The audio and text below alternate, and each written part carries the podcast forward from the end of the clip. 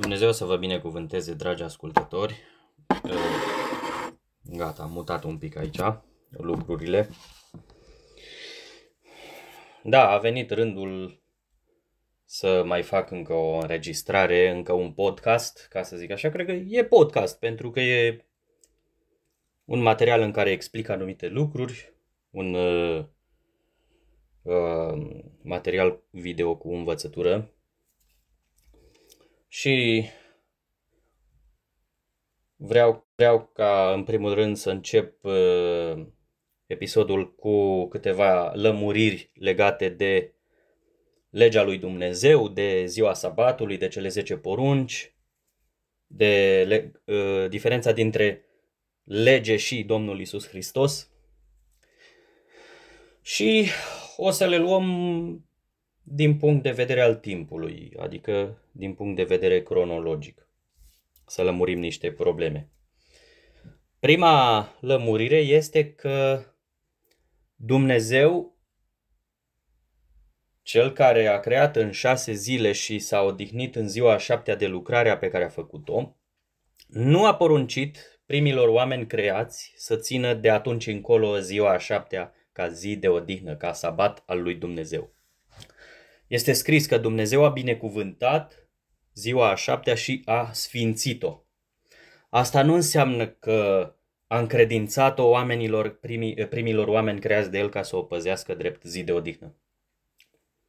Asta este doar o interpretare, o speculație de 200 și ceva de ani prin uh, pionierii mișcării uh, sistemului adventist de ziua a șaptea, uh, mișcării de ziua a șaptea religiei de ziua șaptea. Um, niciunul dintre apostoli nu au spus că, sau niciunul dintre prorocii din Vechiul Testament, Ieremia, Ezechiel sau uh, Daniel sau uh, Osea sau Amos, oricare dintre proroci, n-au spus că Dumnezeu, după ce a creat pe primii oameni, le-a dat poruncă să păzească ziua de odihnă. Vedem câteva porunci pe care le-a dat uh, oamenilor primilor oameni, lui Adam și Eva, dar nu este uh, păzirea zilei de odihnă nu este printre poruncile pe care le-a dat Dumnezeu și sunt uh, scrise poruncile pe care le-a dat. Creșteți, înmulțiți-vă, stăpâniți peste peștii mării, peste păsările cerului, de stăpâniți pământul, stăpâniți peste păsările cerului, peste peștii mării, peste toate viețuitoarele care se mișcă pe pământ. A fost uh, o, câteva porunci. Eu le-am mai spus. Puteți să mâncați din toți pomii din grădină, în afară de pomul din mijloc, de acela nici măcar să nu vă atingeți, pentru că în ziua în care veți mânca din el, veți muri. Doar atâtea porunci le-a dat. Ei fiind niște oameni creați într-un mod desăvârșit de Dumnezeu, nu cunoșteau diferența dintre bine și rău. Așa că nu avea ce porunci să le dea. Dacă ne aducem aminte, Apostolul Pavel spune că legea este pentru păcătoși, nu pentru, uh, nu pentru oameni perfecți, pentru oameni neprihăniți, cum au fost creați primii oameni. Ce înseamnă neprihănit? Nu numai un om care a fost ispitit să păcătuiască și n-a păcătuit. Un om care nu a păcătuit. Deci omul creat de la început a fost neprihănit. A fost nepătat de păcat. Nemurdărit de păcat, asta înseamnă. Uh, ce mai vedem? Uh, cuvântul cheie de acolo, a binecuvântat-o și a sfințit-o. A sfinți înseamnă a pune deoparte, a separa pentru sine ceva, a pune deoparte pentru un plan, pentru ceva special. Asta înseamnă a sfinți. Când zice Scriptura despre un om că este sfânt, înseamnă că e un om care și-a, s-a pus deoparte pentru a-i sluji lui Dumnezeu. Un om care nu mai uh, este supus gândirii lumii acesteia, este un om care ascultă de Dumnezeu, nu un om care n-a greșit niciodată. Pentru că singurul om sfânt ar însemna să fie Domnul Isus Hristos. Dar Biblia zice către sfinții care sunt în Colose sau către adunarea lui Dumnezeu către cei uh, sfințiți și chemați ca să fie sfinți, care sunt în Corint. Uh, când uh, Apostolul Pavel le scria adunărilor pe care le-a întemeiat prin Evanghelie, prin Evanghelia Domnului Isus Hristos pe care a predicat-o. Nu vreau să intru în foarte multe detalii de asta, să discutăm acum despre problemele pentru care am făcut episodul. Uh, așa, uh, un alt detaliu pe care vreau să-l uh, explic este că nu exista nicio dualitate de persoane cunoscută ca Dumnezeu. Dumnezeu era unul singur, nu era împărțit în doi, nu, era, nu exista sub formă de două persoane, exista sub formă de unul singur. El vorbea eu, mie însumi. Când Dumnezeu a zis, de exemplu, înainte de creația oamenilor, să facem om după chipul nostru și după asemănarea noastră, nu i-a zis tot lui Dumnezeu, adică altei persoane care este tot Dumnezeu. El a vorbit cu alte persoane, cu alte ființe cerești care nu sunt Dumnezeu. Sunt fiii lui Dumnezeu, îngerii creați de El. Să facem om după chipul nostru și după asemănarea noastră. El n-a vorbit cu Domnul Isus Hristos uh, preexistent, uh, preîntrupat. Scriptura nu zice nicăieri că Dumnezeu a vorbit cu Domnul Isus Hristos și cu Duhul Sfânt. Pentru că Dumnezeu nu vorbește cu Duhul Său. Pentru că Duhul Sfânt este Duhul lui Dumnezeu, Tatăl nostru. Nici eu nu vorbesc cu Duhul meu. Duhule, vină împreună cu mine. Duh al meu, vină cu mine și să mergem în cutare loc. Nu. Dumnezeu nu vorbește cu Duhul lui cel Sfânt, pentru că este ceea ce izvorăște din el. E un fel de emanație a personalității sale. Nu este o persoană creată de el sau care există din veșnicie ca el. Pentru că atunci ar exista doi Dumnezei sau trei. Am detaliat această problemă. Sper că este clară pentru toată lumea. Așa. De ce Dumnezeu nu a dat uh, primilor oameni? Adică de unde știu eu că Dumnezeu nu a poruncit primilor oameni să țină ziua de odihnă? Anumite persoane de pe Facebook spuneau că uh, existau credincioși din, uh, dinainte de scoaterea poporului Israel din robia egipteană care aduceau jertfe și nu vedem scrisă nicio poruncă cu privire la jertfe înainte de Moise, înainte ca Dumnezeu să-i poruncească lui Moise să transmită poporului poruncile sale. Uh, este bună întrebarea, are o oarecare inteligență cine pune o astfel de întrebare, dar nu suficientă. De ce? Pentru că uh, oamenii nu aduceau jertfe ca Uh, din cauza unei porunci pe care au primit-o de la Dumnezeu. Ei, așa aveau ei o legătura cu Dumnezeu în perioadele acelea. Așa aveau ei uh, din propria lor inițiativă un respect față de Dumnezeu și când aduceau o jertfă de mulțumire, îi mulțumeau lui Dumnezeu, făceau un altar, sacrificau un animal ca mulțumire lui Dumnezeu, dar nu aveau cunoștința sacrificiului din cauza unui păcat. Nu vedem scris înainte de Exodul sau uh, Levitic sau Deuteronomul niciun exemplu de jertfă, o ardere de tot din cauza unei greșeli, a unui păcat al unui credincios. Nu vedem scris, dar o vedem întotdeauna ca uh, aducerea de jertfe ca mulțumire lui Dumnezeu. Bineînțeles că oamenii puteau să-i spună pur și simplu, Doamne, Dumnezeul, Dumnezeul nostru îți mulțumim sau Doamne, Dumnezeul meu îți mulțumesc pentru că m-ai ajutat în cutare lucru. Uh, fără să mai fie adus. Dar uh, așa se făceau, așa făceau oamenii în vremurile acelea. Nu există nicio poruncă. Dumnezeu n-a poruncit. Atunci înseamnă că tăierea împrejur uh, uh, era, mai ales că era o poruncă foarte importantă a legii, deci circumcizia fizică, tăierea împrejur este o poruncă foarte importantă a legii. Ar fi trebuit să o vedem și în, înainte de Avram. Ar trebui să o vedem la Uh, Abel, ar trebui să o vedem la uh, Enoch, la Noe, la fiii lui Noe, la uh, Enoch, la Enoș, la cei care au început să cheme numele lui Dumnezeu din timpul lui Enos. Ar trebui să vedem tăierea împrejur, dar nu o vedem. Apare de la Avram. Deci Dumnezeu a transmis anumite lucruri pe parcurs, nu toate dintr-o dată de la primii oameni, jertfele, tăierea împrejur, ținerea sabatului, a lunilor noi, a sărbătorilor. Nu, El a transmis pe parcurs anumitor uh, credincioși din diferite generații de oameni anumite lucruri. Deci nu le-a transmis toate de la primii oameni. Primilor oameni nu le-a transmis ziua de sabat. Așa și vreau să continui uh, lămurirea cu argumentul de unde știu eu că Dumnezeu nu le-a poruncit ținerea zilei de sabat, respectarea zilei de sabat oamenilor. De unde știu? Pentru că textul lămuritor, eu vreau să discutăm niște lucruri până acolo, dar pot să dau și răspunsul direct. În Neemia, capitolul 9, versetele 13 și 14, de fapt cred că de la versetul 11, sau nu, de la versetul 9 începe o istorisire cronologică a ceea ce a făcut Dumnezeu cu poporul Israel, cu oamenii. Și spune că i-a scos din țara Egiptului cu mână tare, cu braț întins și le-a dat apă din stâncă și așa mai departe, le-a dat legi drepte, statute și porunci prin mâna lui Moise, robul său, le-a făcut cunoscut sabatul său cel sfânt. Deci nu zice că nicăieri în scriptură nu spune că uh, poporul Israel a recuperat ținerea sabatului pe care au pierdut-o nu știu care oameni.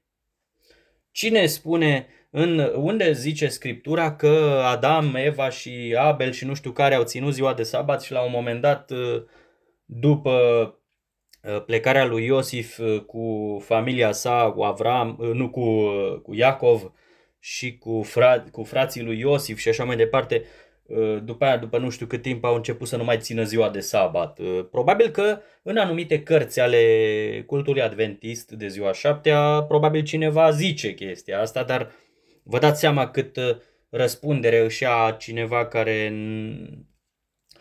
pentru ca să-și susțină o învățătură, o părere, o opinie, formează niște teorii, niște folosirea unor versete biblice, niște umbre, să zic așa, sau niște goluri în Biblie care nu există, niște goluri care sunt uh, în afara Bibliei, ca să susții o teorie, să spui că nu știu care proroc, Ellen White sau nu știu care ar fi avut o vedenie, că nu știu care de la, de, din ce generație s-a pierdut sabatul după ce până să fie recuperat uh, prin Moise după ce a ieșit poporul Israel.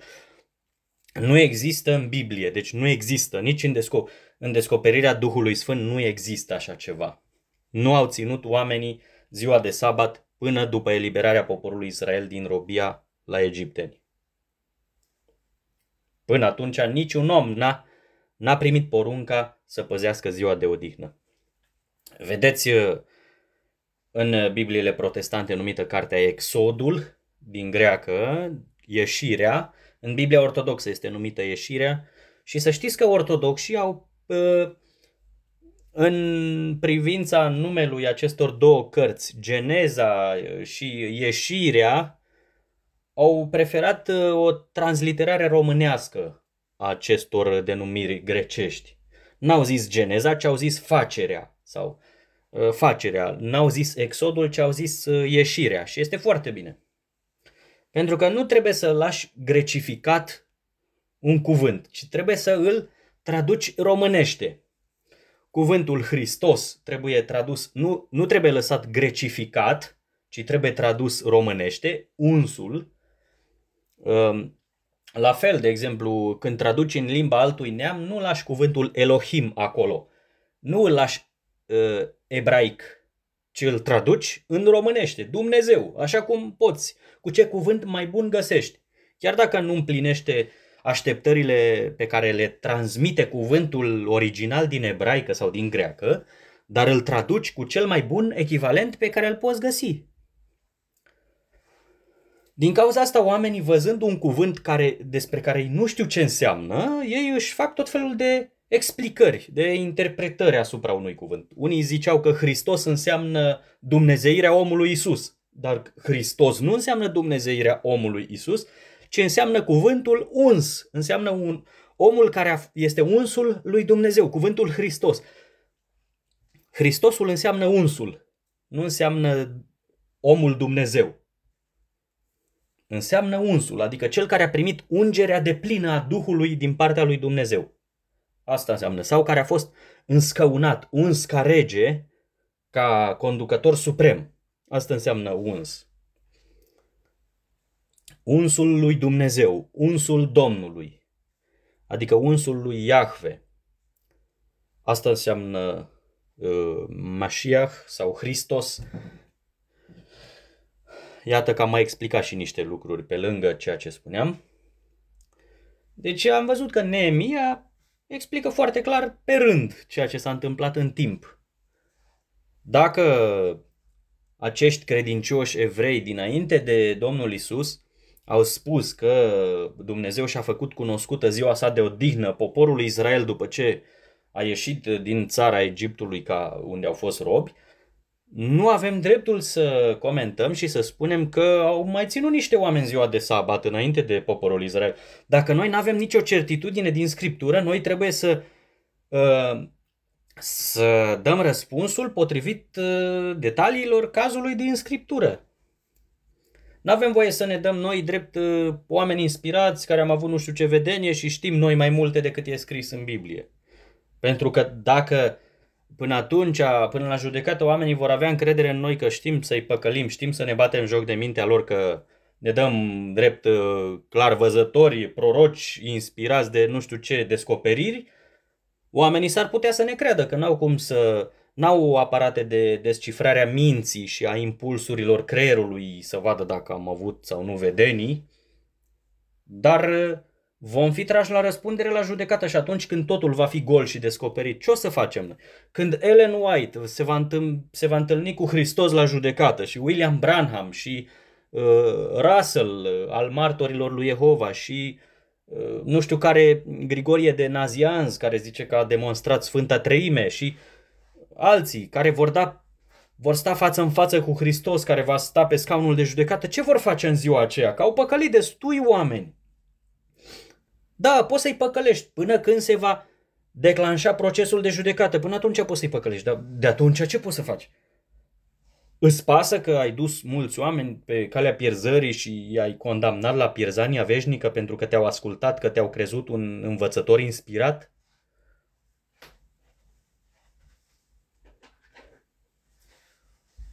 Foarte mult de furcă am avut săptămâna asta cu oameni care cred că Domnul Isus Hristos este însuși Dumnezeu Tatăl. Foarte mult de furcă, pentru că ei se încred în vedeniile și interpretările unui anumit proroc.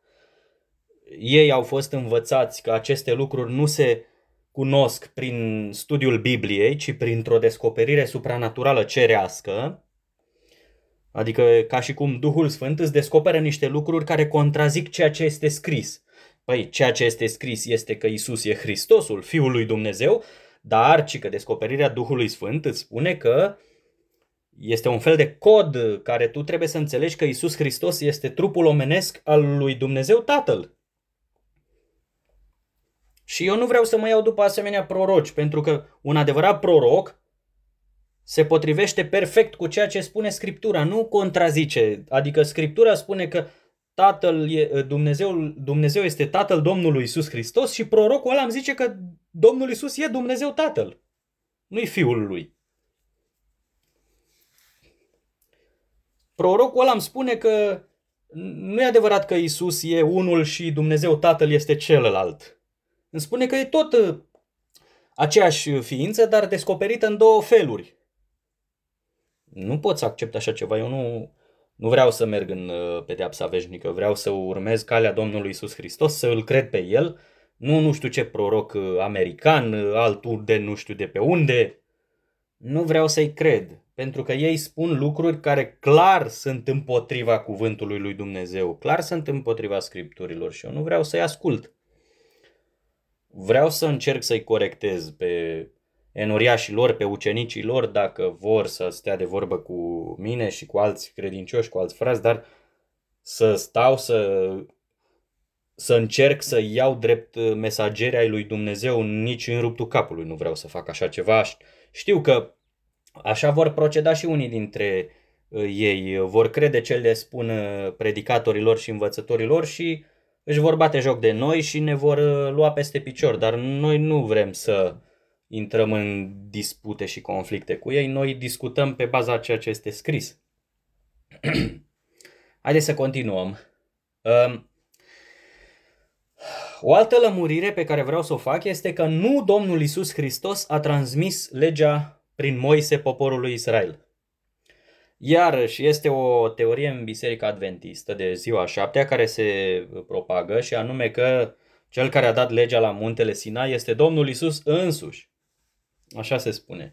Sunt uh, o serie de versete biblice pe care le folosesc acești învățători vicleni dibaci în, amăgi, în arta amăgirii ca să-i atragă pe oameni de partea lor, așa cum au spus uh, apostolii Domnului Isus, că prin cuvântări bine alcătuite este scris. Prin, prin discursuri foarte bine formate pentru a reuși să-i amăgească. Nu sunt uh, făcute la repezeală, sunt întocmite uh, lucrări făcute nopți întregi pentru a scrie acele tractate, acele învățături prin care să le demonstreze uh, celor păcăliți de ei, credulilor care au încredere în ei, că îngerul acela care s-a arătat în rugul de la mun- înaintea lui Moise și care a coborât pe munte și a dat lui Moise tablele de piatră a fost Domnul Isus Hristos preîntrupat, așa spune ei. Dar avem certitudini în primul rând. Prima mărturie din Scriptură este că uh, Apostolul Pavel a spus că Dumnezeu în vremurile din vechime le-a vorbit părinților evrei de multe ori și în multe feluri, prin proroci, dar în zilele acestea din urmă ne-a vorbit în Fiul Său sau prin Fiul Său, pe care l-a pus moștenitor al tuturor lucrurilor, prin care a făcut și veacurile, nu prin care a creat cerurile și pământul, prin care a stabilit sau a făcut veacurile. Este vorba de omul Isus Hristos. Deci, Dumnezeu înainte de a vorbi Fiul Său înaintea poporului, Dumnezeu nu le-a vorbit prin Fiul. Chit că e vorba de o manifestare cerească, îngerească, Ceea ce este clar este că înainte de a fi, de a veni Domnul Isus Hristos după ce a fost botezat de Ioan și a predicat Evanghelia, Domnul Isus Hristos nu le-a vorbit evreilor, nu le-a vorbit, n-a vorbit niciunui om până să fie trimis de Dumnezeu. N-a vorbit. N-a vorbit cu Avram, Domnul Isus, n-a vorbit cu Moise, n-a vorbit cu nimeni altcineva înainte de a se fi născut și de a fi botezat de Ioan Botezătorul, pentru că Domnul Isus Hristos era pregătit în planul lui Dumnezeu, era omul datorită căruia Dumnezeu a creat toate lucrurile și în care a, cre- a făcut planul mântuirii încă dinainte de a-i crea Dumnezeu pe oameni. Domnul Isus Hristos nu a existat în altă formă înainte de a se naște ca om. Scriptura nu spune că Domnul Isus Hristos a renunțat la o formă de existență pentru o formă de existență umană. Când Scriptura spune despre Domnul Isus că s-a golit pe sine însuși, nu zice că s-a golit de o natură, ci este vorba de ceea ce știa el că Dumnezeu i-a dăruit lui. De a fi rege, de a fi uh, conducător. Și el s-a comportat ca un rob care suferă din partea oamenilor, pe care oamenii îl alungă. Nu s-a comportat ca un rege puternic, aspru, care pune mâna pe ei și îi zdrobește. Asta spune textul din Filipeni.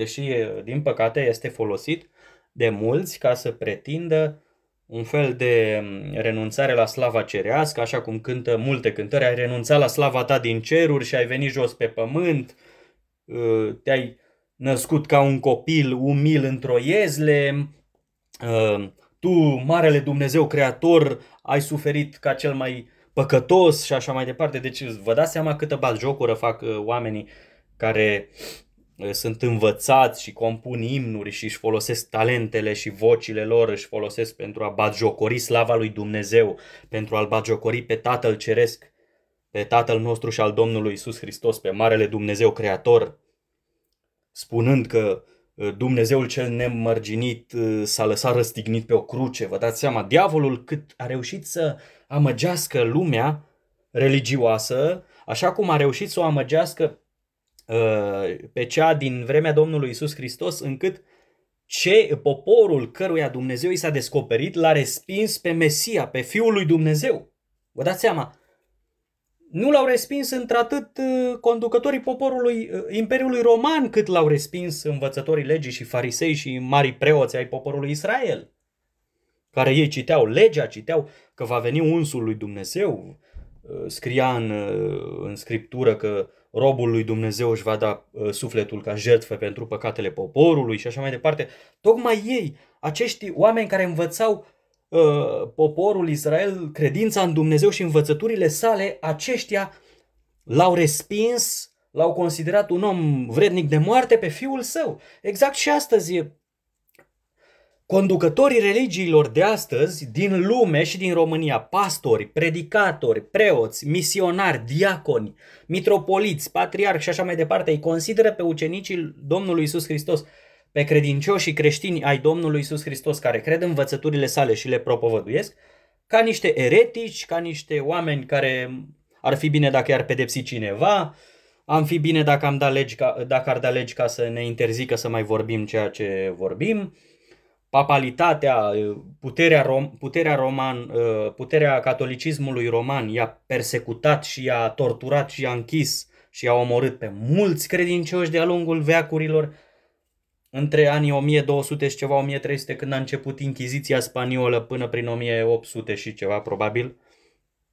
Biserica Ortodoxă i-a prigonit pe mulți credincioși în, când stăpâneau puterea Imperiului Bizantin prin tot felul de uh, conducători de armate pe care îi trimiteau în diferite teritorii și omorau uh, oameni, uh, măcelăreau uh, localități întregi, uh, trimiși de, de împăratul de la Constantinopol, de diferiți împărați care au urmat unii după alții și au fost trimiși în diferite teritorii ale păgânilor, cum ziceau ca să le transforme în teritorii creștine și îi măcelăreau localități întregi care nu se supuneau și uh, vă dați seama câtă oroare a știut satana să lucreze și cu cei care pretindeau că sunt reprezentanții Bisericii lui Hristos.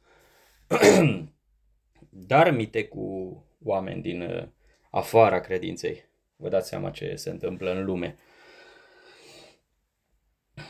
Și prin uh, mintea sclipitoare a unora care scriu cărți sau broșuri de învățătură sau anumite manuale de învățătură creștină, religioasă, biblică și așa mai departe, reușește să atragă mulți adepți, mulți oameni care sunt uh, fideli ai acestor învățături, care nu știu cum ar putea să studieze și ei problema aceasta după izvoarele vechi, ca să-și dea seama de înșelăciunea și fățărnicia acestor învățători, și mulți oameni citesc și citesc explicații la versete biblice și anumite uh, uh, cărticele, anumite cărți prin care ei învață nu știu ce lucruri și așa sunt amăgiți foarte mulți oameni pentru că confesiunile religioase, adică uh, institutele religioase care conduc în lumea aceasta sprijinite de puterile parlamentare, de puterile politice,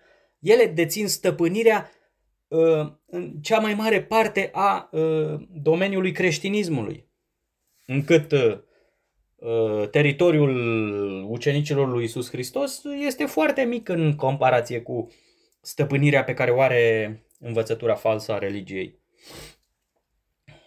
Dar noi trebuie să ne asumăm faptul că este posibil că așa cum au suferit frații noștri Uh, apostolii Domnului Isus Hristos și cei pe care i-au botezat ei și au predicat Evanghelia și au învățat adevărul din partea uh, fariseilor și a învățătorilor legii din Israel și a uh, romanilor și așa mai departe, așa avem, s-ar putea să avem și noi foarte mult de suferit astăzi pentru că promovăm unicitatea lui Dumnezeu ca unul singur neîmpărțit în mai mulți, Evanghelia împărăției, propovăduim faptul că omul moare ca ființă completă, nu rămâne nemuritor nimic din el până la înviere și așa mai departe. Și suntem opriți să vorbim în bisericile lor, suntem, adică în sinagogile lor, să zicem așa, într-un mod simbolic, suntem opriți să vorbim în școală despre asta, suntem opriți să vorbim în locuri publice, în evenimente importante despre aceste lucruri,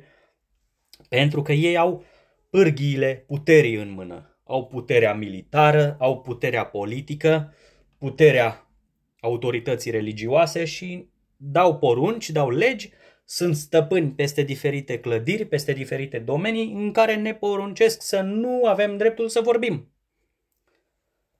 Ne interzic că dacă mergem la o biserică de-a lor și credem așa cum știm noi, ni se interzice să spunem un cuvânt. Nu ni se dă voie să vorbim despre aceste lucruri. Vor să aibă loc dezbateri izolate în care biserica, membrii bisericilor lor să nu știe, ca nu cumva vreunul din membrii bisericilor lor să, să treacă la învățătura pe care o credem noi, pentru că le e frică să nu le scadă popularitatea, așa cum îl urau pe Domnul Isus și uh, ziceau că uite, mulți oameni îl urmează pe el, așa ar fi invidioși mulți pastori renumiți de astăzi, ar fi invidioși pe noi dacă oamenii, dacă ei ne-ar lăsa libertatea să vorbim în bisericile lor și oamenii ne-ar asculta și ar înțelege că ceea ce spunem noi este așa cum e scris în Biblie. Nu ca teoriile întortocheate și încurcăturile intelectuale ale predicatorilor lor și ale preoților. Și ar fi invidioși că și-au pierdut stăpânirea asupra mulțimilor și nu, nu-i mai ascultă lumea ca pe niște Dumnezei.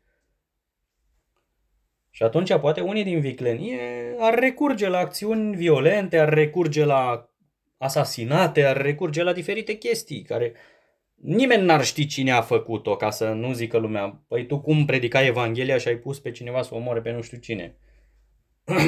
Dar ar face-o în secret, așa cum au făcut papii, așa cum au făcut patriarhii ortodoxi, așa cum au făcut unii prin, prinți protestanți pentru în jocurile de putere și lupta unor, unor teritorii. Au plănuit asasinate, au plănuit comploturi și așa mai departe, revolte populare, diferite chestii care s-au întâmplat în, în istorie.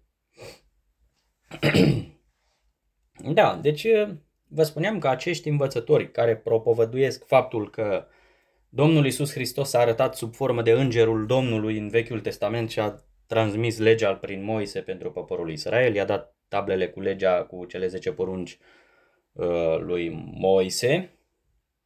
Ei o fac prin uh, răstălmăcirea unor versete biblice, prin adăugarea unor expresii, unor idei, unor teorii la anumite propoziții din versete biblice și oamenii care vin la ei în fața lor fără să fi cunoscut dinainte Biblia, fără să, să o fi învățat, să o fi studiat, ei au impresia că le spun adevărul și sunt amăgiți, sunt prinși în capcanele lor, în plasele lor. Uh, deci v-am spus, mai este, mai sunt uh, texte în scriptură, de exemplu Ștefan, uh, în fapte capitolul 7, ce vedem scris? Că el era un bărbat plin de Duhul Sfânt și de credință. Și dacă era plin de Duhul Sfânt, nu doar că Duhul Sfânt lucra prin el, era plin. Și vedem ce le spune despre Moise. Zice că după 40 de ani i s-a arătat un înger în rugul de foc, da? Așa zice. Nu îi zice că i s-a arătat Domnul Isus Hristos arătând ca un înger. Și a auzit glasul lui Dumnezeu. Nu a zice că a auzit glasul lui Isus Hristos. Era glasul lui Dumnezeu care vorbea prin acest înger trimis în numele său. Așa spune, de exemplu, în Exodul, capitolul 23, căci numele meu este, el nu vă va ierta nelegiuirile pentru că numele meu este în el. Acolo nu era Domnul Isus Hristos, nu era Fiul lui Dumnezeu, ci era un înger pe care Dumnezeu l-a trimis spunând numele său în el. E ca și cum Dumnezeu a venit în persoană, dar a venit un înger trimis în numele lui. Să știți că în uh, în limba evreiască, adică în cultura evreiască, acest înțeles de trimisul um, are înțelesul că cel trimis, care vine în numele celui care l-a trimis, vine ca și cum el ar fi persoana celui care l-a trimis. Deci de asta Domnul Isus Hristos a venit și a spus unele lucruri ca și cum el ar fi însuși Dumnezeu Tatăl, din cauza că Dumnezeu l-a trimis și zice că Tatăl i-a dat toate în mâinile Fiului, da? I-a dat toate. Puterea, stăpânirea. I-a dat toate. Puterea să ierte păcatele. De asta să, să și mirau oamenii atunci când zicea cine are putere să ierte păcatele decât numai unul singur, Dumnezeu. Și ei credeau că Isus este, că Domnul Isus hulește pentru că zice, fiule, păcatele sunt iertate. El nici nu hulește, dar nu este nici Dumnezeu. Este trimisul lui Dumnezeu. Este fiul său căruia Dumnezeu i-a dat și această putere, i-a dat și acest drept. Pentru că știți cum e, eu i-am întrebat pe unii oameni că unii au întrebat, dar de un, uh, cum poate cineva care nu este însuși Dumnezeu să ierte păcatele? Și atunci am pus problema. Păi da, poți să o faci din răzvrătire, să vii tu ca și cum tu ai pretenția să faci asta, sau Dumnezeu să te trimită și să spună că ai dreptul să faci asta.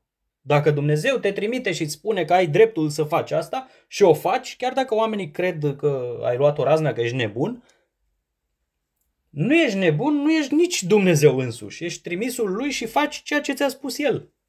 Exact așa este și cu Domnul Isus Hristos. Dar din cauza uh, teoriilor bătute în cuie, oamenii nu vor să asculte, pentru că pastorii lor și predicatorii lor le spun altceva, nu le spun adevărul. Îi mint și ei se lasă mințiți, le place, să mint, le place să fie mințiți, le place să creadă că sunt mântuiți, că îl pot avea și pe Domnul Isus Hristos, dar și popularitate maximă și o grămadă de oameni la biserică și chiar dacă ei, unii dintre ei și-au dat seama că au greșit, au lăsat-o așa. N-au, nu și-au luat uh, răspunderea să vorbească înaintea poporului și să spună fraților, uitați, am greșit în anumite lucruri. Puteți să vă supărați, dar iată că e mult mai bine să îți recunoști și să te pocăiești decât să mergi așa că toată lumea te aclamă, toată lumea te apreciază că ești tu mare predicator și vin cu miile să te asculte și nu știu ce și când colo conștiința ta spune că, băi, spune-le oamenilor lor că ai greșit cu teoria asta, cu învățătura asta, nu știu cu ce și nu zici, băi, dar de cum, că pleacă toată lumea dacă le spun. Și unii așa sunt, eu spun sigur, spun sigur. Dar eu mă bucur că Dumnezeu mi-a dat de fiecare dată această tărie de caracter, că ori de câte ori mi-am corectat o învățătură, să vorbesc public, și să spun că uitați fraților, uitați, eu am crezut așa înainte. De ce nu mai cred asta? Pentru că iată de ce. Și să nu zic, lasă, dar ce contează ce le spui la oameni? Contează să le spui ceva frumos care să le placă. Când e vorba de Domnul Isus, nu contează, orice le spune este frumos. Nu, nu așa trebuie. Isus nu e Isus fără adevăr. Fără adevăr este un alt Isus care nu alt Isus a murit pentru păcatele noastre, ci Fiul lui Dumnezeu a murit și nu poți să-l separi pe el de adevărul său pe care l-a spus. Așa, deci avem epistola lui Pavel către evrei, capitolul 2, versetele 2 și 3, în care spune că Domnul Isus a fost primul care a Uh, Evanghelia um, aceasta a mântuirii a fost rostită mai întâi de Domnul și după aceea a fost uh, propovăduită de cei care l-au auzit, adică de ucenicii lui. Dumnezeu întărea prin ei, uh, prin semne și minuni și zice, deci la versetul 2 ne întoarcem, că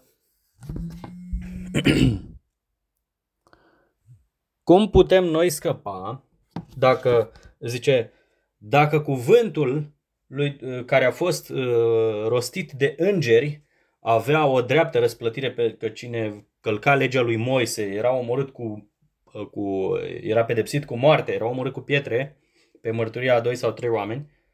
Deci vedeți că cuvântul rostit de îngeri și apoi apostolul Pavel spune că legea pentru ce este? Ea a fost dată din cauza călcărilor de lege până când avea să vină sămânța, adică omul promis ca moștenitor.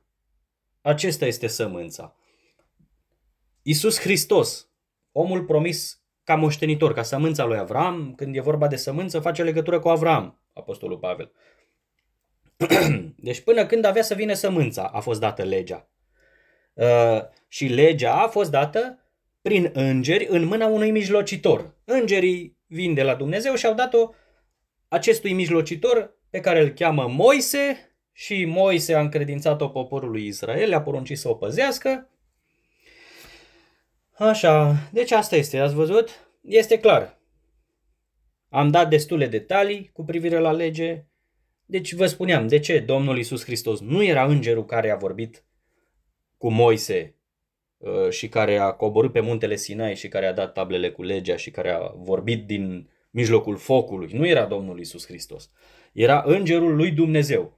Atâta trebuie să înțelegeți voi. Atâta trebuie să spuneți. Îngerul lui Dumnezeu. Nu știm cum îl chema, nu știm Uh, de ce nu-l numește un înger al lui Dumnezeu și îl numește îngerul lui Dumnezeu? Pentru că înainte de Domnul Isus Hristos, prin acest înger comunica Dumnezeu cu oamenii. Prin trei îngeri, de fapt. Doi îngeri sau trei. Adică fie că Dumnezeu cobora în chip de înger și cu doi martori, doi îngeri ca martori, așa cum a fost uh, în cazul cu Avraam, deși nu avem uh, autorul cărții Geneza sau Facerea nu explică faptul că Dumnezeu era unul din acele trei persoane și ceilalți doi erau îngeri. Nu ne explică nici aiurea, cum zic oamenii, că era Sfânta Treime Dumnezeiască, erau cei trei bărbați, Dumnezeu Tatăl, Dumnezeu Fiul și Dumnezeu Duhul Sfânt. Aceasta este o erezie, vă dați seama. nu ne explică nici că erau trei îngeri. Deci am putea înțelege fie că Dumnezeu împreună cu doi îngeri a venit, fie că erau trei îngeri care au venit din partea lui Dumnezeu. Pentru că Scriptura ce spune? Ori ceea ce spui să, să îți bazezi mărturia pe, să-ți bazezi cuvântul pe mărturia a doi sau trei oameni. Adică a două sau trei persoane. Deci, neavând o explicație, um, am putea avea o explicație că au fost uh, trei îngeri din cauza că Scriptura spune că nimeni nu l-a văzut pe Dumnezeu vreodată. Nu zice că nu l-a văzut decât într-un fel în care s-a arătat el. Nu. Zice că nu l-a văzut nimeni pe Dumnezeu vreodată. Ei au văzut slava lui Dumnezeu. Proroci ca Ezechiel sau ca Daniel sau uh, ca Ștefan, de exemplu, au văzut slava lui Dumnezeu. El, chiar ce zice acolo? Zice că Ștefan, plin de Duhul Sfânt, și-a ridicat ochii spre cer și a văzut slava lui Dumnezeu și pe Isus stând la dreapta tronului lui Dumnezeu, stând în picioare la dreapta tronului. Și a zis, văd slava lui Dumnezeu și pe fiul omului la dreapta lui, a zis. El n-a zis că, fai, sunt primul om care l-am văzut pe Dumnezeu. Nu mai e valabil versetul că nimeni nu l-a văzut vreodată pe Dumnezeu. Nu. Așa că este posibil să nu se fi arătat Dumnezeu deloc, ci să fi fost trei îngeri. Până la noi dovezi, poate fi într-o mică măsură și valabilă o, uh, ideea că Dumnezeu împreună cu doi îngeri a fost. Adică Dumnezeu ca fiind o persoană, una singură, unul singur, nu trei. uh, da. M-am mai gândit la încă o dovadă. Uh, imediat să îmi aduc aminte ideea pentru că este un, una foarte importantă.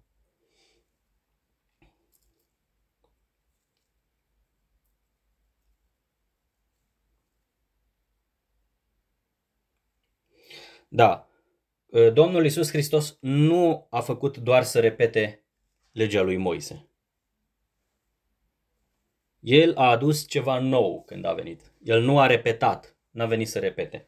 Și unii oameni pot veni cu textul care zice, eu n-am venit să desfințez legea și prorocii, ci am venit din contră, să împlinesc. El nu vrea să spună că eu n-am venit ca să uh, înlocuiesc poruncile din lege și altele transmise prorocilor, ci am venit să le păzesc. Nu la asta se referă Domnul Isus Hristos acolo, deși, din păcate, Uh, aceste grupuri care țin legea, care țin sabatul și uh, aliment, alim, uh, dieta alimentară, cum zic ei, a, da, mi-am adus aminte, dar o să spun după aia. Uh, ei spun că la asta se referă Domnul Isus Hristos, la păzirea poruncilor. Dar nu se referă la păzirea poruncilor, pentru că dacă, uh, dacă citiți cu atenție modul în care vorbește Domnul Isus Hristos când zice Eu nu am venit să desfințez legea sau prorocii, nu se referă la porunci, ci zice, eu am venit din contră să împlinesc. La ce se referă el? Să păzească poruncile, dieta alimentară, tăierea împrejur, ziua de sabat, lunile noi, anii sabatici, jubileul și așa mai departe. La, la asta se referă el? Nu, din contră. În lege și în proroci era scris despre Isus, despre Mesia. Că trebuia să se întâmple anumite detalii în viața lui, anumite lucruri, că trebuia să facă anumite lucruri. Și el nu a venit ca să desfințeze ce scrie în lege și în proroci despre el. El a venit să le împlinească. Înțelegeți? El a venit să le împlinească. Apoi, chiar dacă textul ne-ar duce uh, la altă înțelegere când zice dacă cineva va învăța, uh, dacă un, un om va învăța pe cineva uh, împotriva uneia din aceste porunci, va fi chemat cel mai mic în împărăția cerurilor, dar cine îi va învăța pe oameni să le păzească va fi mare în împărăția cerurilor. Nu se referă la cele 10 porunci, nici la tăierea împrejur, nici la sărbătorile, sărbătoarea Paștelui, sărbătoarea colibelor, uh, cinzecimea și așa mai departe, nici la uh, ziua de sabat, nici la uh, să nu mănânce carne din animale necurate, nu se referă la asta, ci se referă la tot ce a vorbit Domnul Isus Hristos. Dar atunci pot să iau și eu pe partea cealaltă pe oamenii aceștia. Adică, dacă înveți pe oameni să păzească nouă porunci și ziua de sabat nu, vei fi în împărăția cerurilor, dar vei fi cel mai mic, nu? Adică vei moșteni viața veșnică, dar nu vei avea o moștenire mare, vei avea o cea mai mică moștenire din împărăția cerurilor, nu-i așa? Păi nu e așa. Că asta e prostia, mă scuzați că sunt uneori aspru, asta este greșeala pentru că nu înțelegi nu înțelegi simbolurile Domnului Isus Hristos în care vorbește sau modul profund în care se exprimă El. Și tragi concluzia, adică poți să ții toate poruncile în afară de una pe care vrei tu să nu o ții și vei fi în împărăția cerurilor, dar vei fi cel mai mic. Nu? Nu e așa. Nu e așa. Și iarăși nu este vorba de poruncile din lege, ci este vorba de cuvintele sale. Și el, ca să îndrăznesc să spun asta, el când se referă la cel mai mic din împărăția cerurilor, el vorbește că ești atât de neînsemn, nu vei primi uh, moștenirea, nu vei primi viața veșnică, ci este ca și cum ești cel mai mic din împărăția cerurilor. N-ai nicio valoare. N-ai nicio valoare, n-ai niciun merit, n-ai nicio, adică niciun merit. Nu vei primi nimic. Viața veșnică nu vei primi, nu vei intra în împărăția lui Dumnezeu. Asta este. Nu spune că vei avea cel mai mic drept în împărăția cerurilor. Cel mai mic, vei moșteni viața veșnică, dar vei avea cel mai mic drept. Nici de cum. Trebuie înțeles modul în care Domnul Isus se exprimă acolo. Uh, da. Uh,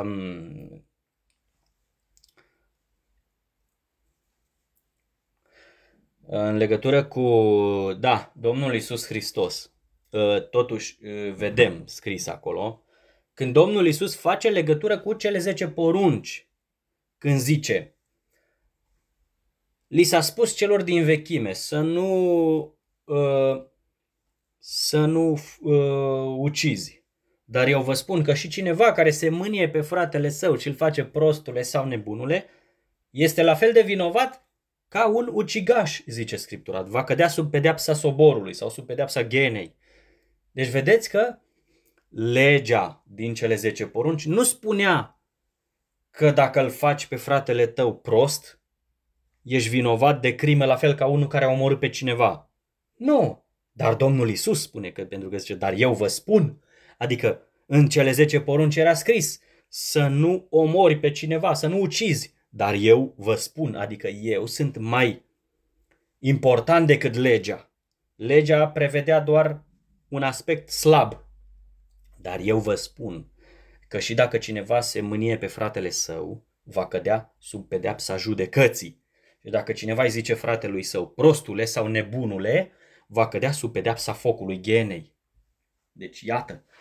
Mai ce mai zicea? În lege, o altă poruncă din cele 10 era să nu prea curvești, adică să nu comiți adulter. Dar eu vă spun, zice Domnul Isus, că dacă cineva se uită la o femeie și uh, ca să o poftească, a și comis deja adulter, a și comis adulter deja în inima lui. Deja s-a întâmplat ceea ce și-ar fi propus, la ce s-a gândit el, deja s-a întâmplat. Adică e la fel de vinovat ca unul care o face fizic. Chiar dacă doar te uiți la o femeie și nu zici la nimeni și te gândești la ce ai vrea, dar uh, este la fel de, ești la fel de vinovat ești la fel de vinovat ca unul care a făcut, uh, care a curvit fizic. De asta trebuie să învățăm de la Domnul Isus Hristos și de la apostoli să ne înfrânăm mintea, să ne punem uh, frâu gândurilor, să ne luptăm cu orice gând, cu orice pornire, pentru că Domnul Isus Hristos, prin puterea Duhului Sfânt, pe care ni l-a promis că ni-l va da, ne este de ajutor, ne ajută să luptăm, să biruim păcatul. Păcatul, desigur că este în trupul, în, omul, în uh, trupul nostru și ne îndeamnă, vrea să facem ce vrea El, dar noi trebuie să îl răstignim în fiecare zi, așa spune Scriptura, răstigniți omul cel vechi împreună cu poftele și patimile sale. Deci să-l răstignim. Ce înseamnă să-l răstignești? Înseamnă să-i pui întotdeauna frână la păcatul din tine care vrea să faci ce zice el. Trebuie să te lupți cu el, să înveți din învățătura Domnului Isus și din cuvintele apostolilor să îl birui, să înveți să-l birui, să înveți să-l răstignești, să-l bați în cuie cum ar veni, să-l faci, uh, să te antrenezi în fiecare zi să prindă în tine chip omul cel nou creat după chipul lui Dumnezeu, după caracterul lui Dumnezeu și al Fiului Său, al Domnului Isus Hristos și așa ajungem mai experimentați în lupta cu păcatul în fiecare zi. Așa ne învață Scriptura. Nu prin poruncile legii. Poruncile legii, ce spune Scriptura? Că legea este din cauza păcatului. Legea nu a fost dată ca să te mântuiești prin ea. Legea a fost dată din cauza păcatului. Când tu te uiți în lege, zici, păcătoșii trebuie să moară, așa spune legea. Tu ești păcătos, asta zice. Legea spune, păcăt, legea te face păcătos, îți spune că ești păcătos, nu te face sfânt. Pentru că de ce? Ție îți place legea, zice, bună, dreaptă și sfântă, vrei să o împlinești, dar nu poți. Pentru că în tine există ceva care face tot timpul contra la ceea ce spun poruncile să faci. Să nu prea curvești. Legea vrea să prea curvești. Să nu minți. Legea te îndeamnă în anumite ocazii să minți. Da? Legea te, uh, firea păcătoasă, sau să zicem, uh, natura păcatului din ființa ta te îndeamnă tot timpul să faci împotriva ce spune porunca legii. Împotriva a ceea ce spune porunca legii. Și atunci ce ai de făcut? Că ești condamnat. N-ai cum să o birui. Eu le spun și adventiștilor de ziua șaptea că ei, chiar dacă cred în Domnul Isus Hristos, căutând să împlinească legea, n-au puterea să o facă și greșesc. Nu poți să zici, împlinesc harul atâta timp, împlinesc legea atâta timp cât nu păcătuiesc și gata, d- dacă păcătuiesc, apelez la har. N-ai cum. N-ai cum pentru că atunci le faci nefolositoare pe niciuna din ele. Nici harul nu-ți folosește. Adică nu, nici uh, noutatea în Hristos, a fi o făptură nouă în Hristos, nu-ți folosește pentru că nu e adevărat din cauza că păcătuiești. Și nici legea nu te ajută pentru că legea nu te, legea nu te lasă să stai în picioare, te judecă, te condamnă. uh, da. Uh, Apoi vedem foarte multe detalii pe care uh, Ioan, de exemplu, la introducere la capitolul 1 zice Legea a venit prin Moise, dar harul și adevărul au venit prin Isus unsul, prin Isus Mesia sau Hristos. Deci el face o comparație. Niciodată nu se împarte legea în mai multe părți. Când zic toți oamenii, spun legea, nu zic una din legi. Una dintre nu știu câte legi. Zice legea ei o cuprind pe toată legea. Cele 10 porunci, legile cu privire la sărbători, cu privire la templu, cu privire la tăierea împrejur, cu privire la animalele curate și necurate, cu privire la spălări, cu privire la curățirea în caz de a-i atins ceva necurat și așa mai departe. Deci toate sunt. Legea a venit prin Moise, adică legea a venit la cunoștința oamenilor prin omul lui Dumnezeu, prin Moise, dar harul și adevărul au venit prin Isus Hristos. Harul și adevărul. Păi dar nu, rămâne, nu se rămânea la lege, pentru că legea nu-l ajuta pe un om să se desprindă din ceea ce este el. Deci, ca, ca un obiect, de exemplu, mi-a plăcut cum unii credincioși au comparat legea gravitației cu uh, altceva care are putere mai mare decât legea gravitației. Deci tu ca om, tu nu poți zbura datorită legii gravitației. Nici structura ta nu-ți folosește să zbori, păsările pot zbura pentru că ele au o altă structură fizică, ele au o altă formațiune, au o altă, o altă formă, au alte posibilități. Dar tu ca om, de exemplu, tu ca să zbori, ai nevoie de un aparat de zbor care are putere mai mare decât legea gravitației. Și exact ca omul să fie mântuit, ca omul să intre în viața veșnică, are nevoie de ceva care are putere mai mare decât legea poruncilor, decât cele 10 porunci și decât ce, celelalte. Pentru că cele 10 porunci nu te ajută să ai viață veșnică. Cele 10 porunci te ajută să te, îți vorbesc tot timpul că ești un om păcătos. Tot timpul. Te uiți în oglindă și te vezi păcătos. Da? Asta e oglinda, legea. Adică oglinda... Te uitai în lege, ce spunea? Să nu minți, da? Îți aduce aminte de fiecare, de momentele în care ai mințit. Să nu, vor, să nu depui mărturie, nu, să nu furi. Unii, da, într-adevăr n-au furat toți oamenii. Dar cei care au furat își aduc aminte de momentele în care au furat. Pentru că legea nu spune nu spune nimic legat de mântuire, că ești mântuit. Eu n-am văzut în cele 10 porunci să scrie că vei fi mântuit. Nu scrie. Legea spune doar să nu, să nu, să nu, să nu, să nu. Atâta spune legea. Să nu faci asta, să nu faci aia, să nu faci aia. Și natura păcatului spune fă asta, fă aia, altă, fă aia, fă aia. Ce spune legea să, fa- să nu faci tu, natura păcatul, păcatului spune să faci. Așa că cum poți să te mântuiești? Să intri în viața veșnică prin cele 10 porunci. Ăsta era sistemul înainte de legământul cel nou învățat de Domnul Isus Hristos, că și tânărul bogat când a venit la Domnul Isus Hristos și a zis, învățătorule, ce să fac să moștenesc viața veșnică? Și a spus, păzește poruncile. Ei, atunci, ca să intri în viața veșnică și trebuia să păzești poruncile, atunci ce nevoie mai era de jertfa Domnului Isus Hristos, nu? Ce nevoie mai era de jertfa Domnului Isus Hristos dacă pentru a intra în viața veșnică, pentru a moșteni viața veșnică, trebuia să păzești poruncile, nu? Acela a fost un sistem legislativ dat de Dumnezeu, provizoriu, până la venirea urmașului, a moștenitorului, a seminței, cum zice, până când, a, până când avea să vină sămânța, exact așa spune Apostolul Pavel. Că zice, dar pentru ce, atunci pentru ce este legea? Adică arată că dacă legea nu te face moștenitor și nu prin lege se dă făgăduință, atunci pentru ce este legea? Care mulți adventiști citesc Galateni capitolul 3, capitolul 4, 1 Corinteni capitolul 2 Corinteni capitolul 3, Romani capitolul 7, sub culoarea dată de niște ochelari de învățătură pe care le-au pus predicatorilor și Ellen White și alți pionieri și ei sunt opriți să înțeleagă textele și învățătura apostolului Pavel din aceste scrisori din cauza teoriilor lor pe care le învață din cărțile acelea. Ei sunt învățați că în anumite locuri vorbește de legea ceremonială, vorbește în alte locuri de legea morală, de legea nu știu care. Nu, este aceeași lege. Niciodată n-am văzut în scriptură să spună vreun om al lui Dumnezeu că există două sau trei legi ale lui Dumnezeu. Una ceremonială, una morală, alta. Nu există. Legea morală Uh, uh, uh,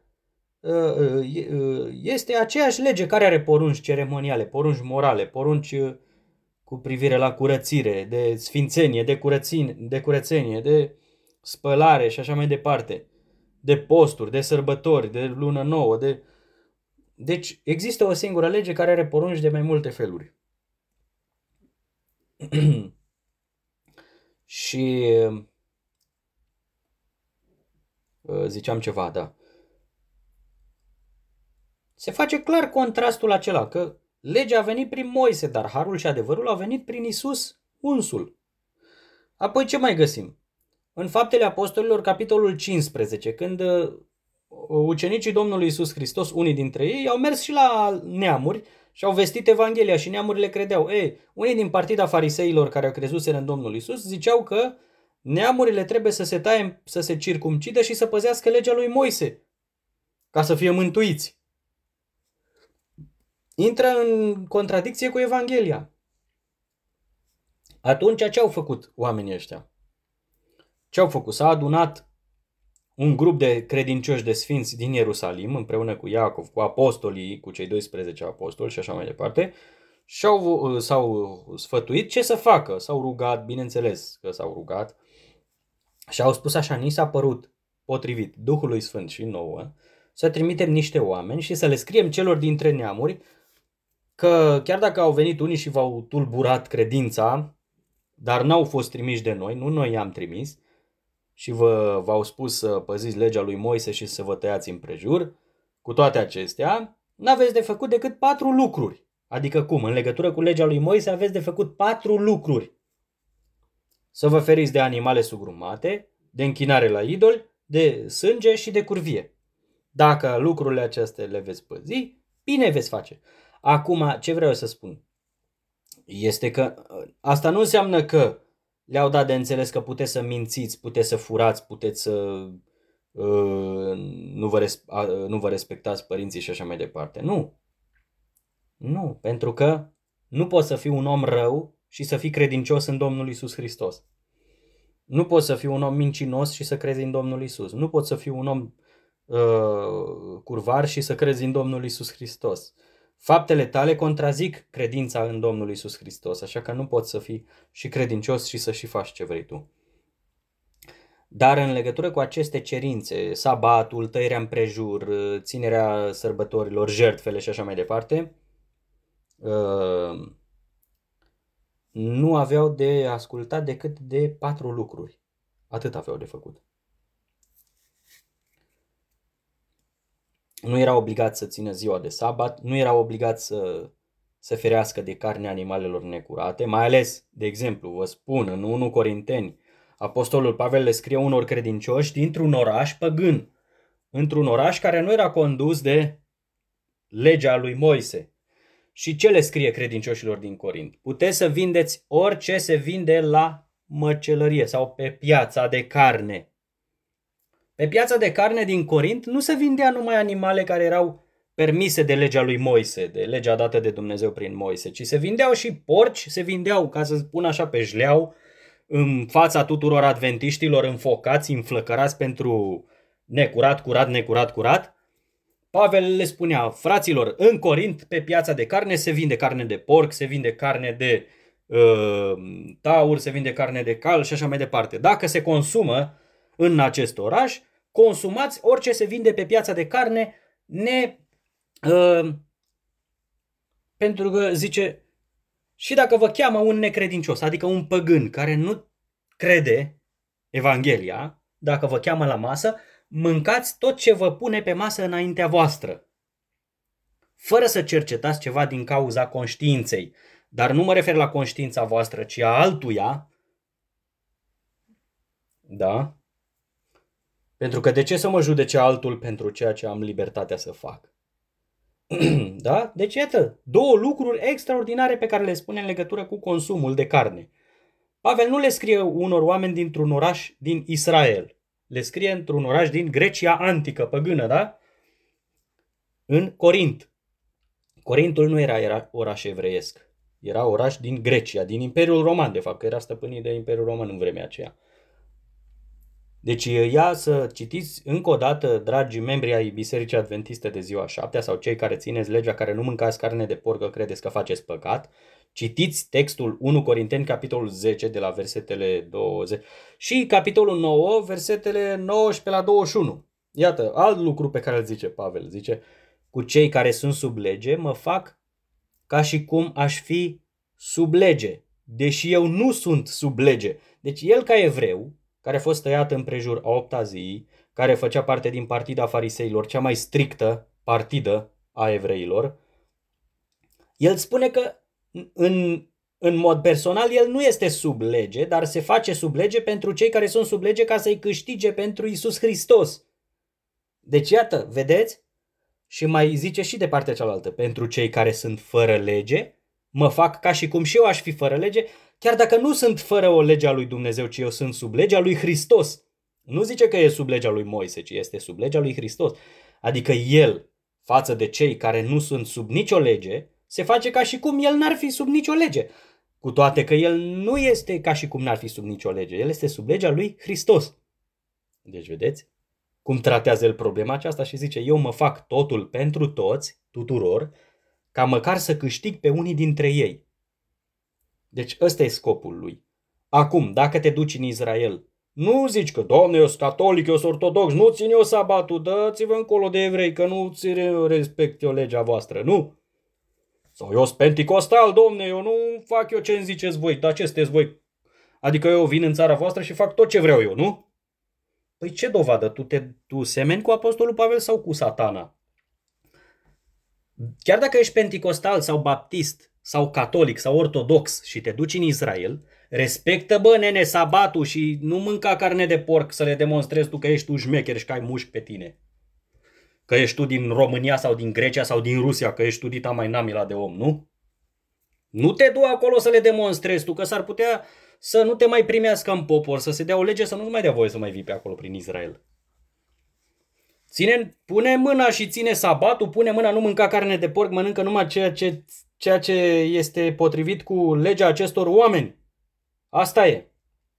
Nu le da tu impresia că ești cine ești și nimeni n-are dreptul să spună ție ce să păzești. Te duci în țara lor, respectă poruncile lor. Așa cum și tu când vine cineva în casa ta și în țara ta, vrei ca să respecte ce vrei tu, nu? Dacă vine cineva în casă la tine, un musulman de exemplu, și încearcă să-i convertească pe membrii familiei tale la islam, nu prea pare bine, nu? Că nu mai ai ciocnitor de ouă roșii de Paști, nu mai ai împodobitor de brad la Crăciun, nu? În familia ta și vei vedea oameni cu Coranul în mână, care pun covorul de rugăciune și îngenunchează pe covorul ăla de rugăciune, care țin postul de Ramadan, nu? Nu ți-ar plăcea.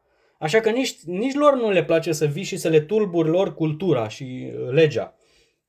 Așa că, vă spun, pentru cei care au această lege a lui Moise, când te duci în preajma lor între ei, trebuie să respecti ceea ce trăiesc ei, să trăiești și tu ca ei. Asta nu înseamnă că dacă te duci în India să te rogi la toate zeitățile alea, la milioanele alea de zeități și să crezi în Dumnezei aceia, pentru că atunci tu nu ai un principiu. Una este legea lui Moise care le-a dat-o Dumnezeu poporul Israel și tu nu o faci din convingerea Duhului, ci o faci pentru ca să-i câștigi pe unii din oamenii aceia pentru credința în Domnul Isus Hristos. E cu totul altceva. Și alta este când te duci într-o țară care crede în tot felul de zeități, de uh, spirite, de nu știu ce uh, creaturi uh, mistice, nu trebuie să crezi în ele, pentru că ele nu sunt adevărate. Tu te duci acolo ca să-i convingi pe oamenii aceia și chiar dacă, de exemplu, te duci în Israel și păzești legea așa cum fac ei, ții sabatul, ziua de odihnă, nu te duci la muncă să muncești tu, să zugrăvești casa în ziua de sabat. Nu te duci, îți faci o friptură, un grătar de porc acolo într-o curte lângă niște uh, rabini sau lângă niște oameni care mănâncă carne de porc, care nu mănâncă. Nu te duci și faci de capul tău acolo, te duci și respecti legea acelor oameni. Te duci și te supui acestor oameni.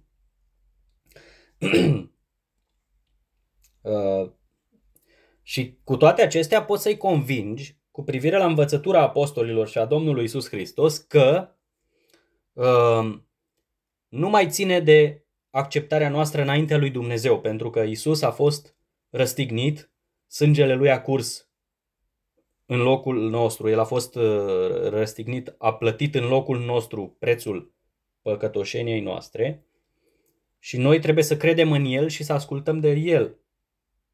Evanghelia împărăției că el a fost înviat de Dumnezeu a treia zi, uh, apoi a fost înălțat la dreapta lui Dumnezeu și așteptăm întoarcerea sa să ne dea viața veșnică și gloria împărăției care va veni, să moștenim împreună cu El. Asta trebuie să facem dacă ne ducem în Israel, cu toate că vom ține exact legea lor. Și în alte popoare, dacă te duci, trebuie să ții obiceiurile lor care nu au legătură cu anumite chestiuni religioase împotriva credinței creștine. Asta trebuie să faci. Nu te duci la evrei că nu, nu-i ajuți pe ei să creadă în Domnul Isus Hristos dacă tu te încăpățânezi și te dai mare acolo și faci grătar de porc cu mici, cu cârnați de porc și nu știu ce și uh, zugrăvești casa în ziua de sabat și nu știu ce și te duci 5 km cu mașina sau pe jos. Nu le demonstrezi lor că ești un adevărat credincios în Domnul Isus. Pentru că Pavel ce zice? Eu mă fac totul tuturor ca să-i câștig pe cei, pe mulți, dacă se poate, pe mulți dintre ei. Pe unii dintre ei, zicea el. Înțelegeți? Așa, am, văd că am uh, atins multe puncte, în, uh, am atins multe lucruri în uh, punctul ăsta de învățătură. Ce mai vreau să spun? Uh, iarăși mai, mai era ceva. Uh, da, câte sunt câteva spiritualizări ale legii, de exemplu. Uh, ce vreau să spun este că în uh, noul legământ nu este scris nicăieri să nu mai ținem sărbătorile din lege, luna nouă, ziua de uh, sabatul de șapte ani uh, și așa mai departe. Dar asta nu înseamnă că trebuie să le ținem. De ce? Pentru că uh, și nu scrie nici să nu mai ne tăiem împrejur, să nu mai facem circumcizia. Nu scrie nici să nu ne mai circumcidem fizic. Dar asta nu înseamnă că trebuie. Pavel ce spune? Căci în Hristos nici tăierea împrejur n-are valoare, nici netăierea împrejur. Adică n-ai, valo- n-ai o valoare mai mare nici dacă ești circumcis fizic, nici dacă zici că ești liber și ești necircumcis. Nu ai o valoare mai mare înaintea lui Hristos, ci valoarea o are să fii o făptură nouă, un om nou, un om care trăiește după Isus Hristos, după învățătura lui Dumnezeu Tatăl. Asta înseamnă a fi nou.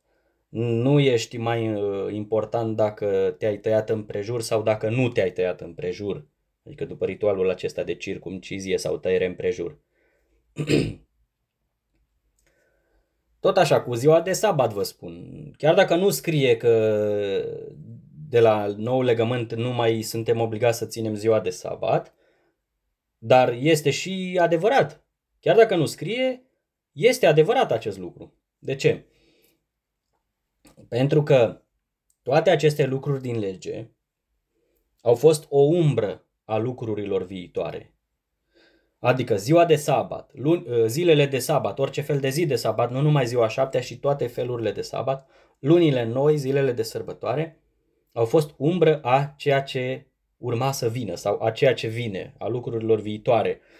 Dar trupul este al lui Hristos. Adică ce înseamnă trupul? Apostolul Pavel compară un corp cu umbra lui. Umbra era legea, dar corpul este Hristos. Asta vrea să spună. Umbra nu este corpul în sine.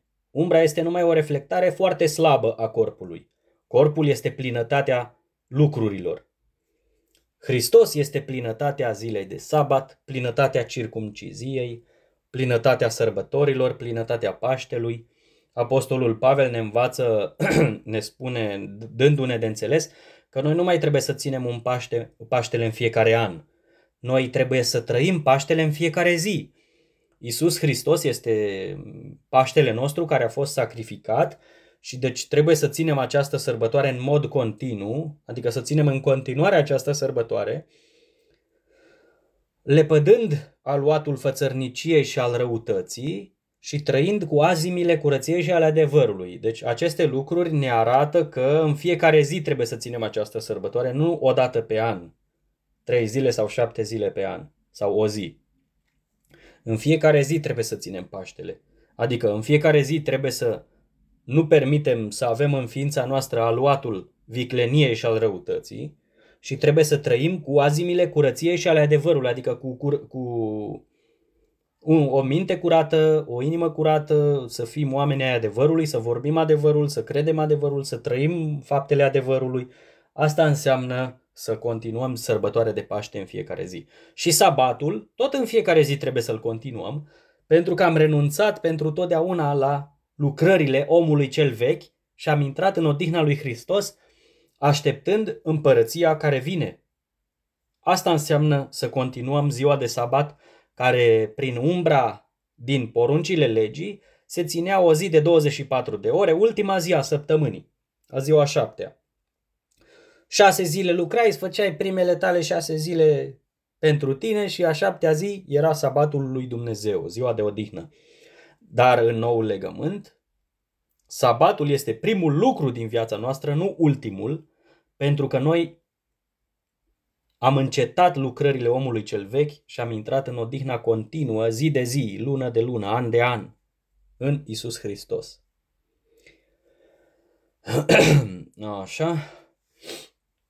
Uh, da, uh, iarăși în legătură cu punctul despre a fi totul pentru toți, cum am zis mai devreme, uh, că deși a existat, există anumite comentarii că Pavel și ucenicii au continuat să țină sabatul și după înălțarea Domnului Isus Hristos, ei au făcut-o trăind în contextul unor, unui popor evreu care nu a crezut în Domnul Isus Hristos, care a ținut o lege. Dacă ei s-ar fi mutat în altă zonă unde nu existau evrei, n-ar fi ținut-o n-ar fi ținut-o, n-ar fi ținut legea pentru că n-ar fi avut pentru ce să țină sabatul. Iată, de exemplu, vă spun adventiștilor de ziua șaptea din Biserica Adventistă, care voi nu practicați ritualurile de curățire pe care le-a făcut Pavel, de exemplu, citim în Faptele Apostolilor, capitolul 21, când a trebuit să se curățească împreună cu patru bărbați și să plătească uh, prețul curățirii lor. Vedeți? Voi nu aveți ritualul acesta în conduita de doctrina a biseric- în doctrina de conduita a bisericii voastre. Pavel a făcut-o neavând nici el o învățătură cu privire la asta în legătură cu Evanghelia, în legătură cu credința creștină, dar a făcut-o de dragul concetățenilor săi din poporul Israel, pentru a-i câștiga de partea Domnului Isus Hristos și pentru a evita o revoltă, pentru a evita un scandal care împiedica credința în Evangheliei pentru unii oameni. Înțelegeți de ce? Așa că trebuie să învățăm și noi cum să ne raportăm la lucruri. Nu trebuie să ne bazăm pe nu știu ce carte de doctrină pe care a făcut-o nu știu care pe la 1800-1900 și să zicem asta e legea sfântă, asta e cartea sfântă care e normă de regulă și de viață și de moarte pentru toată comunitatea creștină. Nu. Nu are nimeni dreptul să pretindă așa ceva de la, urma, de la uh, frați, de la credincioși, ci Scriptura, Duhul Sfânt are dreptul asupra noastră pentru că Duhul Sfânt este Duhul lui Dumnezeu cu care Dumnezeu vrea să ne împecetluiască, datorită sacrificiului lui Isus Hristos, datorită acestei Evanghelii a împărăției pe care trebuie să o credem și care trebuie să transforme viața noastră. Să vedem despre ce mai pot să spun. da, mai mă gândisem la ceva, am mai avut încă un punct, am atins destule puncte importante.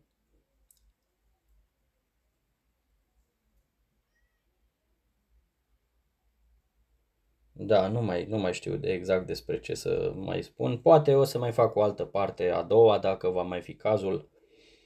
Da, da, și asta vreau să spun în legătură cu asta, că cu respectarea sabatului ei au mers în sinagogă în ziua de sabat pentru că în poporul unde au trăit ei se ținea ziua de sabat și nu puteau să meargă în, la sinagogă în ziua de vineri sau de duminică. Ă, asta este o, o înțelegere foarte slabă a celor care poruncesc. A, uite că și apostolii mergeau la sinagogă în ziua de sabat. Uite, Pavel mergea după obiceiul lui în sinagogă în ziua de sabat. Păi da, oameni buni, pentru că trăia în Israel. Pavel. Poporul Israel ținea sabatul ca și până la Isus Hristos. Și țineau și luna nouă și Paștele și uh, cinzecimea și toate sărbătorile le țineau. Ceea ce făceau până la Domnul Isus Hristos au continuat să facă și în continuare. Au adus și jertfe, se și curățeau în templu, se făceau ritualurile de spălare de curățire. Asta nu înseamnă că noi suntem obligați prin Evanghelie să le ținem, că dacă nu le ținem, nu o să fim mântuiți.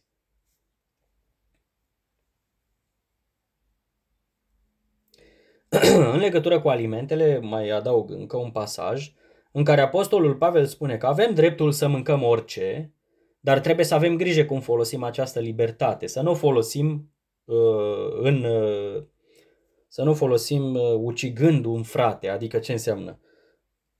Că, făcându-l să cadă de la credință. Dacă eu mă încăpățânez și eu în fața unui adventist de ziua șaptea vreau să mănânc carne de porc, să-i arăt eu lui că eu sunt mai șmecher, și vreau să mă duc la lucru în ziua de sabat, că eu sunt mai șmecher și vreau să-i demonstrez lui că el nu are drepturi asupra mea, că fac ce vreau eu, atunci pot cumva firea lui păcătoasă să o, să-i dau un impuls să păcătuiască în anumite chestii făcându-l să pice de la credință.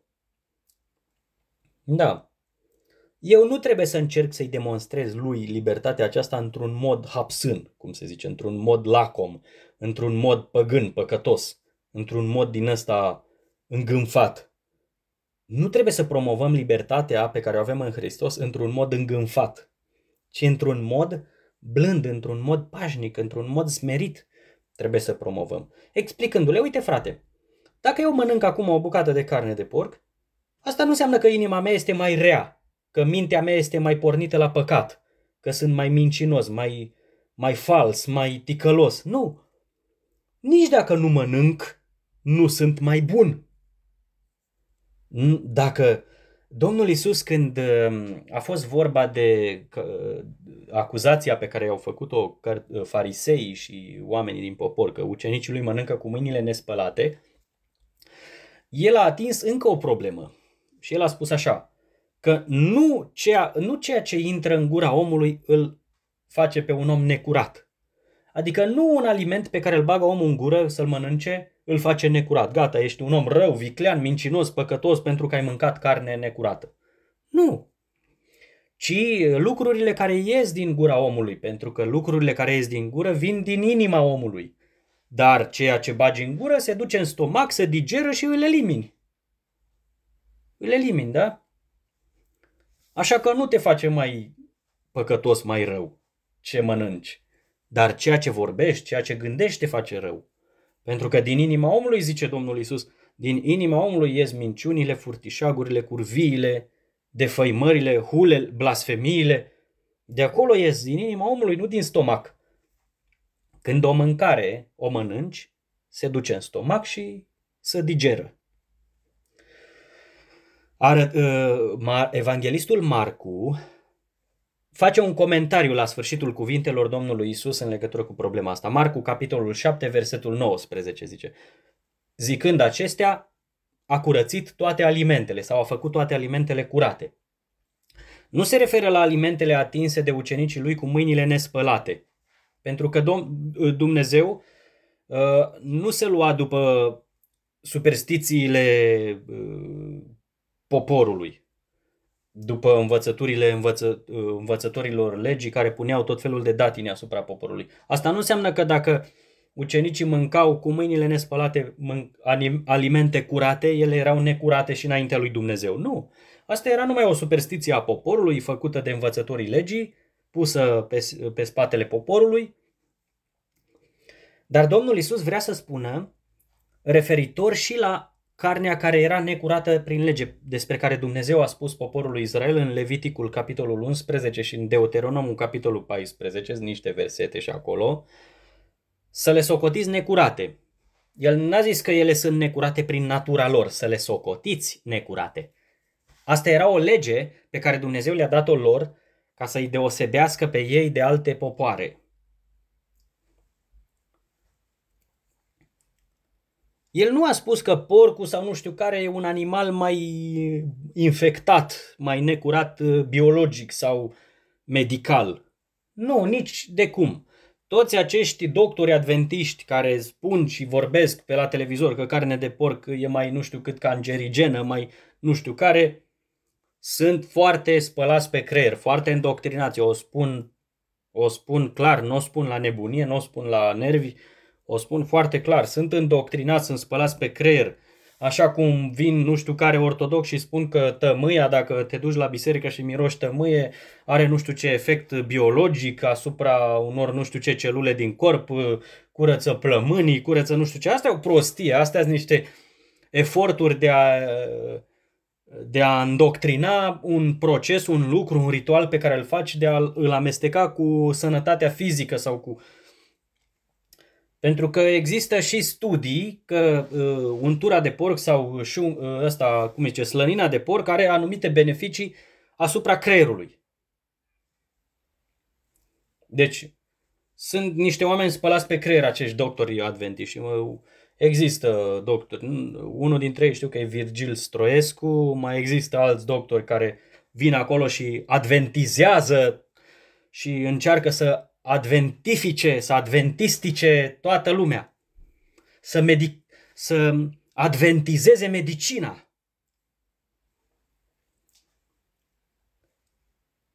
spunând că fructele de mare nu știu ce cauzează anumite probleme, nu știu de care, că cafeaua, că ceaiul verde sau ceaiul negru, nu știu ce face. Astea sunt niște bazaconii, niște forțări colosale, niște îndoctrinări colosale. Minciuni. Te folosești de știință pentru a transmite sub formă de evanghelie religia ta alimentară. Asta este o rușine, o batjocură. E o păgânitate extrem de uh, intelectuală, de, de, de, cum să zic, de inteligentă. O, un fel de vibrație păgână extrem de inteligentă.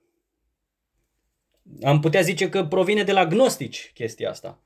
Pentru că ei spuneau că curăția, sau mai bine zis, uh, puterea spirituală a, a, conex, a conectării cu înălțimile astrale cerești conține de modul în care te alimentezi.